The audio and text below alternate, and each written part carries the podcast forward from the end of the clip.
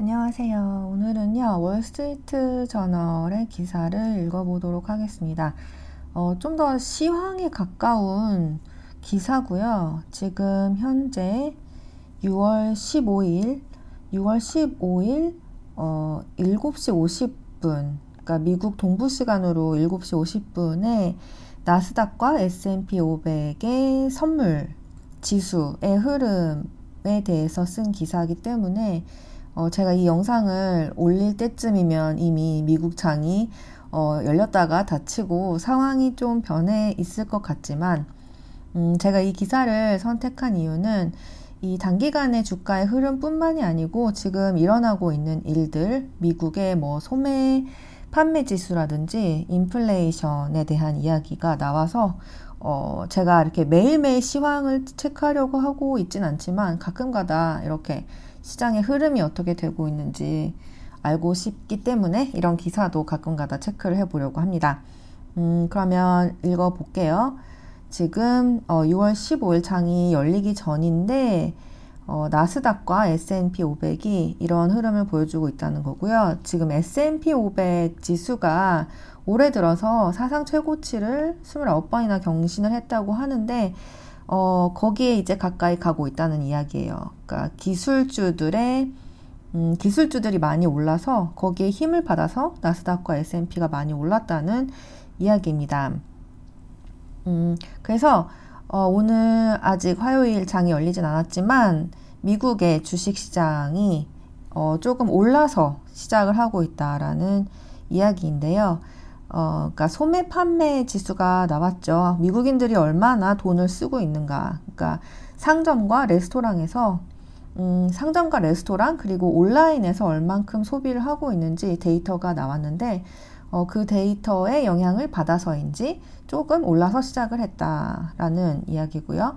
그리고 이 선물 지수는 S&P 500 같은 경우는 0.1% 올랐고 음, 이것은 이제 사상 최고치 에 가까이 간 그런 수치라고 하고요. 나스닥 100 선물도 0.1% 올라서 어, 그 기술주들이 많이 올랐기 때문에 많이 올라서 지금 사상 최고가 근처에 가 있다고 하고요. 그리고 음, 그 많은 투자자들이 올해 남은 기간 동안 주가가 계속 오를 거라고 예상하고 있다는 거죠. 왜냐하면 그 통화 정책이 굉장히 그 자산의 친화적인 쪽으로 펼쳐지고 있기 때문에 올해 남은 기간 자산 가격은 오를 것이다라고 보고 있는 사람들이 더 많은 것 같고요. 그리고 또 어떤 사람들은 인플레이션이 올 것이다라는 데 베팅을 하고 있기도 해요. 뭐 어떤 헤지 펀드는 인플레이션에 대비해서 뭐 비트코인이나 금을 사겠다 뭐 이런 식으로 말하는 사람들도 있고 음 그리고 어, 그런데 이 인플레이션은 일시적인 것이다 라고 보고 있는 사람들도 있죠. 한편에는. 그러니까 이 인플레이션이 어, 왜 일어났는가? 왜냐하면 그 경제적인 규제를 완화하거나 아니면 그 supply chain의 bottleneck 때문에 그러니까 그 뭐라 그러죠? supply chain에 이렇게 병목이 생기는 거죠. 예를 들어서 요새 같은 경우 반도체가 모자라서 차를 못 만들 못 만들고 있다 이런 얘기가 있잖아요. 그래서 이렇게 수요에 병목 현상이 생기기 때문에 가격이 올라가는 그런 현상을 지금 경험을 하고 있고 반도체 같은 경우도 있고 뭐 원자재 같은 경우도 그렇죠. 지금 뭐 럼버, 통나무 같은 경우 지금 가격이 엄청 올라가지고 집을 못 짓고 있다. 어, 이런 현상들이 인플레이션을 초래할 수도 있지만 그게 어, 일시적이라고 보고 있는 사람들도 굉장히 많다는 거예요.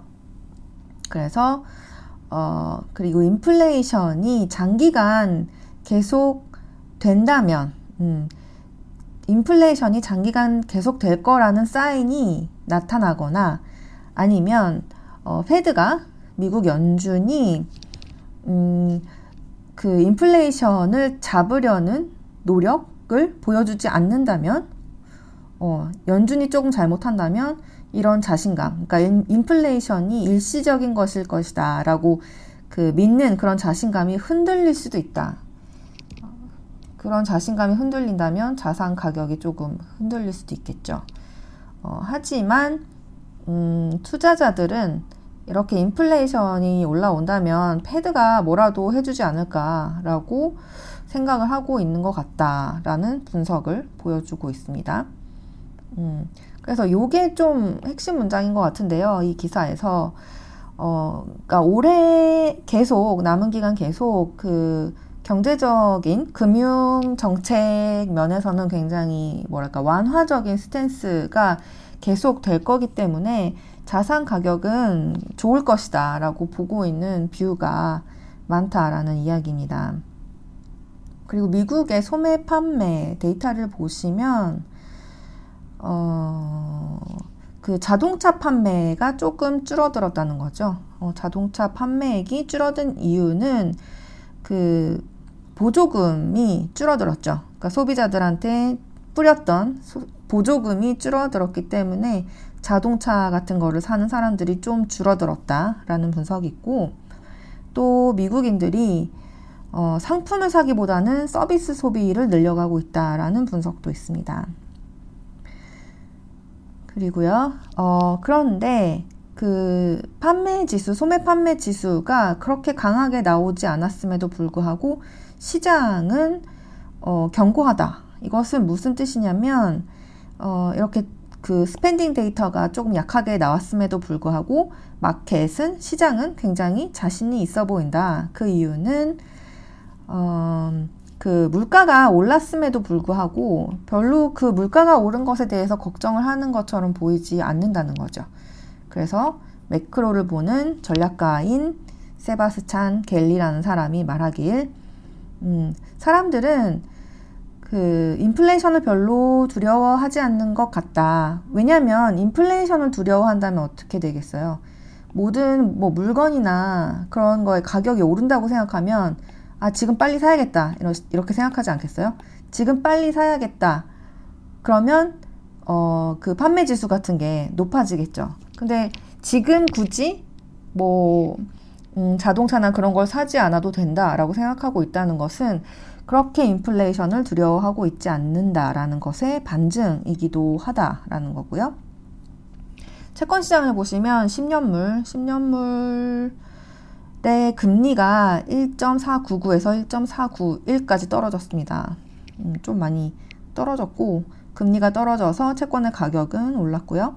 구리 같은 경우 보시면 구리 가격은 좀 떨어져서 어, 불안정하게 움직이고, 움직이고 있다. 왜냐하면 중국이 원자재 값, 원자재 값이 지금 너무 많이 올랐으니까 그거를 좀 약간 누르려는 누르려, 누르려는 조짐을 보이고 있기 때문에 구리 값은 좀 불안하게 움직이고 있다. 어, 그리고 앞으로 3개월 안에 배달될 그 구리 선물 가격을 말하는 것 같은데 구리 선물 가격은 3% 빠져서 지금 9,500달러 정도의 거래가 되고 있다고 합니다. 얼마 전에 구리가 뭐 만 달러가 가네 만에 하는 얘기를 들은 것 같으니까 조금 빠진 건 맞는 것 같아요.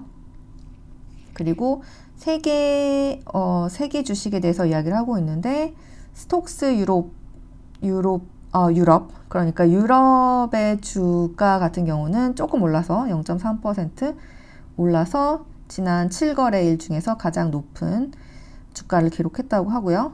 일본의 니케이 같은 경우는 니케이 225 같은 경우는 1% 올랐다고 하고 어, 한국의 코스피도 소개가 되어 있는데요. 코스피 같은 경우에 0.2% 올랐다고 합니다. 중국은 반대로 음, CSCI 지수는 0.9% 빠졌고요. 홍콩의 항생 지수는 0.7% 빠졌다고 합니다. 네, 여기까지. 가끔은 이렇게 어, 시장이 어떻게 돌아가고 있는지에 대해서도 체크해 보면 좋을 것 같아요. 네, 그러면 오늘은 여기까지고요. 오늘도 좋은 하루 되시고요. 또 다음 시간에 만나요. 안녕.